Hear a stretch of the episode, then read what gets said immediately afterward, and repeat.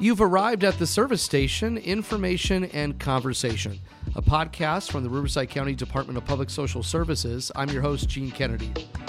I think it's just very fulfilling when you go out to that home. You know, you'll notice if it's a call, if you want to do social work, you care about helping others. And I see that um, our work is seen by other people, and I think as I I see myself as a team. I work with my coworkers if they need help. I'm there for them. We're talking today with Maria Olvera and Octavio Ramirez Lopez, two of nearly 1,400 social workers in Riverside County. They help protect our most vulnerable, adults and children. Both recognized recently uh, by the Riverside County Board of Supervisors for their work in social work. And today they're sharing stories with us about what led them to this profession, why their work matters, and why you should care too. It's happening right now on the service station.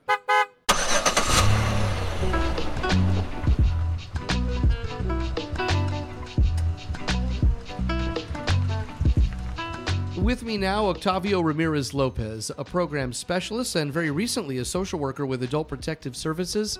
Welcome. Thank you. Happy to be here. So, you have a very personal reason for why you feel called to social work. It was something we were talking about uh, before we were recording this podcast. You actually switched majors and became a social worker. What happened there? At that time, back in, I want to say, can't remember exact year, uh, but I was going for audio and video technology. That was going to be my major.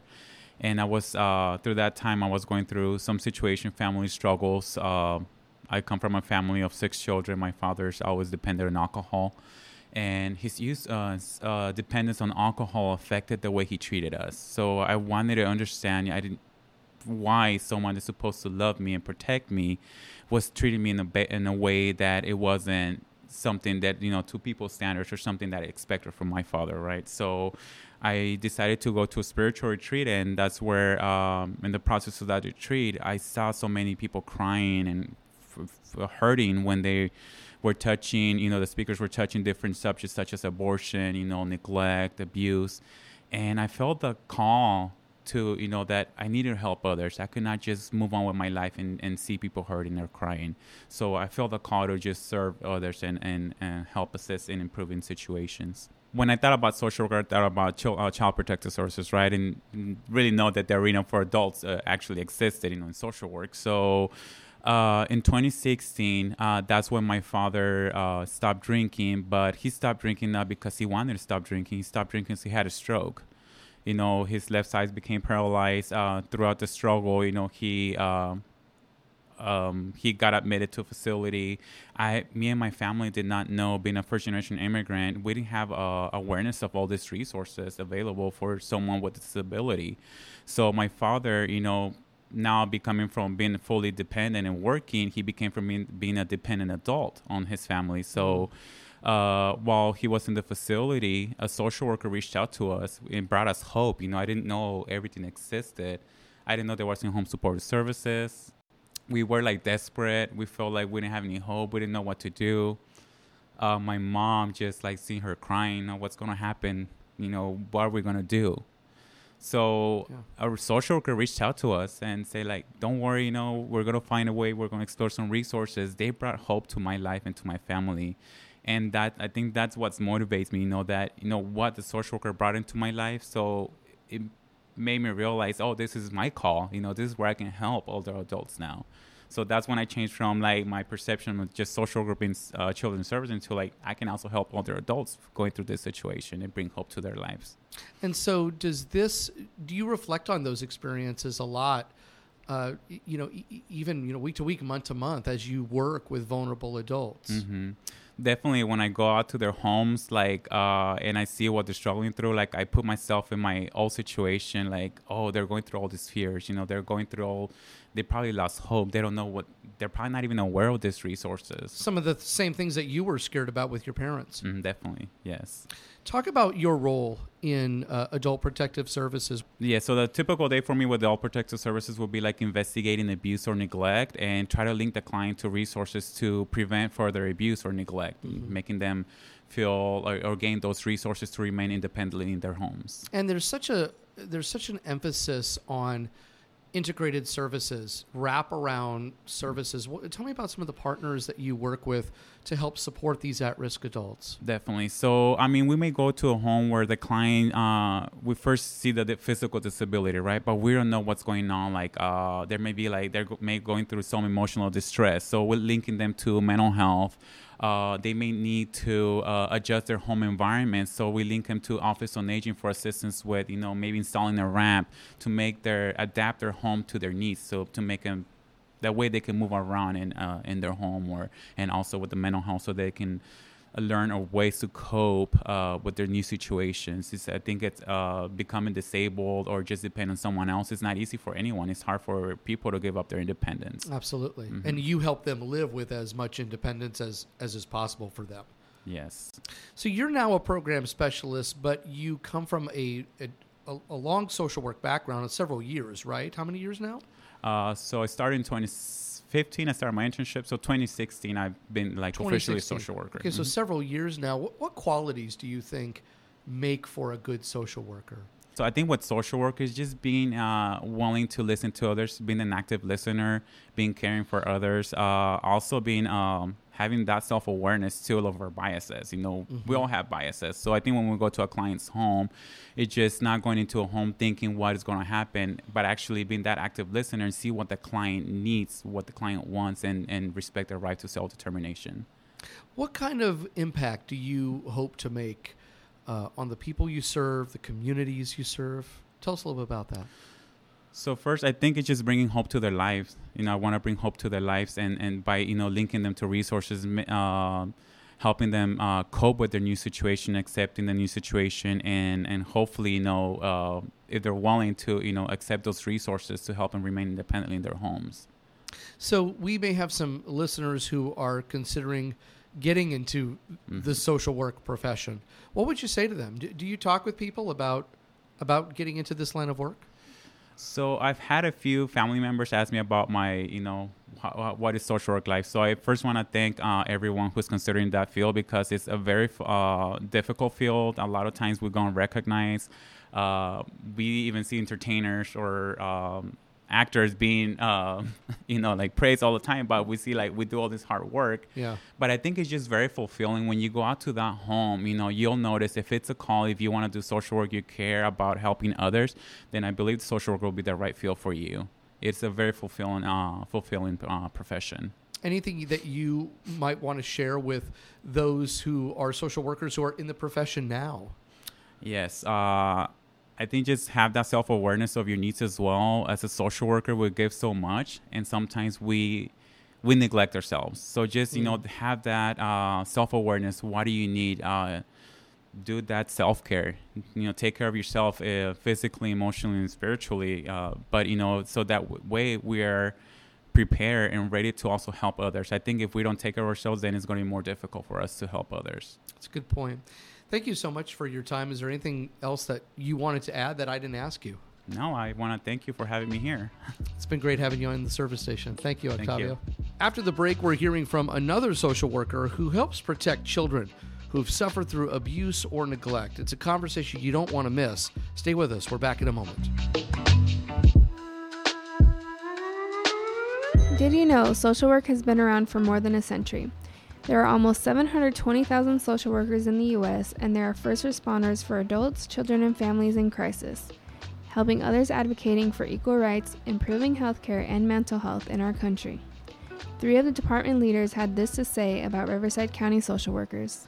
Every year, we celebrate Social Worker Month in March. The National Association of Social Workers designated the theme this year as The Time is Right for Social Work and what it does is it underscores the importance of the century of social work in existence, but it also highlights the important need of social workers in our communities today, given the significant challenges our communities face. Our social workers are the glue between communities, between the people we serve, and the services that we offer. They're a friend, um, they're a listening ear, they're an advocate. Social work is a calling. When they come to this field, it's because they have a passion for people. It's for people who genuinely care for others. There's something that drives them to believe that things can be better for children and things can be better for families. On behalf of Riverside County, I would like to take this opportunity to thank every social worker. Thank you from the bottom of my heart to each and every social worker and those staff that support social work. Welcome back, everyone, to the service station. We're talking with two of our employees who were recently recognized for their work in the social work profession. Maria Olvera is one of them. She works in Child Protective Services and is sharing with us about what drives her to do this challenging and rewarding work every day. Hi, Maria. Hi. So glad to have you here. Thank you for spending your time with us. Thank you for inviting me. Let's tell us a little bit about yourself. I have a master's in social work. I've been working in the field, not with Child Protective Services, but with nonprofits for over uh, 17 years, working with families and um, children. When was the moment that you decided this is the profession for me? I want to go into social work. So I think it all started when I was like in middle school, uh, Mhm. before I was junior high, middle school, uh, where and during that time when I was there, I think I was like in the eighth or ninth grade. I don't recall the, the year exactly. Uh, an agency came came in and offered the the students there help like after school, like for employment, um, to do things in the computer. And I remember um, registering for that, and the people there will helped us, help the usually the um, the people that they wanted to get it with the people in trouble, the kids in trouble. Mm-hmm. So we went, and I remember that this agency will provide certain things. I remember they giving the giving us um, like vouchers for McDonald's, uh, bus passes, and I saw what they did with the kids that were really in trouble. So I wanted to do that, and I think that's where it started. It sounds like that had a real impact on you. What what was it that spoke to you in that moment in middle school? Um, I guess the kids that were in trouble, like in gangs, um, the people that um, the kids that I knew at that time that were in trouble, and that helped them. Something to do and stay away from that, from using alcohol, drugs, or being in, in a gang. I think that's what motivated me. Like, there is help out there that they could be giving to kids in trouble. You you work with children who have been uh, victims of abuse and neglect. You yeah. work with their families. Yes. Take us through what a typical day is like in your role, recognizing there there is no typical day.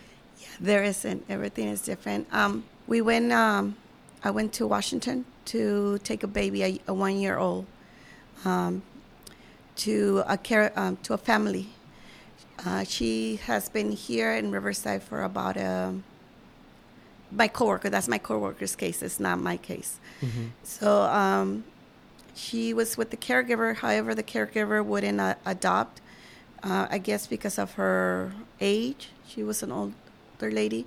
So the department did find some relatives um, in Washington. When we got there, and they went to go pick her up at the at the um, airport, and their faces, seeing the baby, the baby like not knowing what was going on. And then when we arrived to the home, how we went through the house and they had the room like decorated and it's like a princess room. And the stuff that they had, the joy that the baby had, even though she didn't know um, the care, the people that were gonna take care of her, she was happy, and that was that was one day. But every day is different. Ev- it could be going okay and and then you get a call that Mhm. one of your cases is not going good a kid needs to be moved it's just yeah every every day is something new Let me go back real quick to your, your story in Washington State. Where was that? Was that Seattle? seattle And so you fly up there. This is a child who's a year old, yes and you're you're literally unifying, helping to unify this Yes. child through adoption with their relatives. Correct. yes, correct I, I want you to continue on with that experience. Um, how unique of a moment is something like that for you, where you go out of state and you do this work? And Mm-hmm. is is that the best part of the job? You know, like what, what is it that drives you?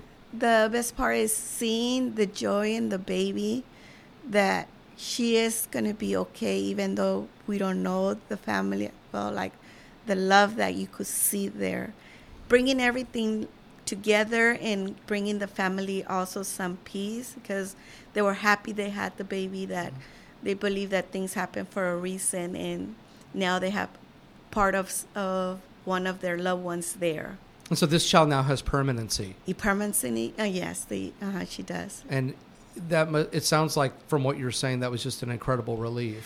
Oh yes, it, it is because um, sometimes, especially with um, older kids in in the system, it's very very very hard. Sometimes it's impossible, like to find someone that will take the kids when Right. they're older. So yes, it is. It's um, someone that we know is going to love them, that's going to care for them, and um, is going to be there for them. Before we had got on this recording to do this podcast, you had told me about how you really work in your approach to tailor it specifically to a family's needs. most of my caseloads are Spanish speaking um, parents. Um, and as we know, every culture is different, even though if they speak Spanish, they're, they're, di- they're different. Their ideas, their family upbringing is different. So we cannot, even though because they're Hispanic and I'm Hispanic, I'm going to bring my own um, way of life, my views, my norms, my rules, everything to that family. I have to ask them what um, they need, what they want us, the department, to work with them. Uh, what will work better for them, not for us, not as a, the, the department, but for them. And, and that's very important because we cannot go with the prejudge already. Okay, this family came to the system because of this, so they sh- they're like this. No, sometimes it's just um, they were not giving the guidance, the right support, or even um, just someone to listen to them. So doing that, it will it changes the whole dynamic of the case. So uh, I think it's just asking them directly what they need and what they want from the department to help them with. The Board of Supervisors recognized you and a number of other social workers for your work in this profession. Two questions for you. Why do you think they did that with you in particular, and what did that mean to you? Well, I was surprised, but I'm thankful, and I see that um, our work is seen by other people, and I think as I I see myself as a team. I work with my coworkers. If they need help, I'm there for them. So I don't know if that had something to do with that. Uh, my supervisors uh, saw that, and or mm, my coworkers, and they uh, said something. But I think that's what um, if we work together as a team, I think, and help each other in this field, we get things more done better in a better way than if we don't. What kind of impact do you hope to make in the big picture? You've been doing this for a long time now. Hopefully, everybody has their, all these kids have their parents, but I, I think that is not something possible.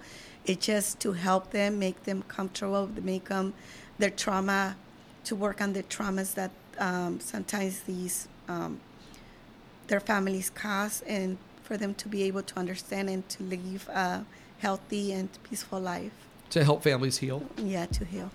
Thank you so much for, for being part of this podcast, Whitney. We, uh, we really appreciate your time. And thank you.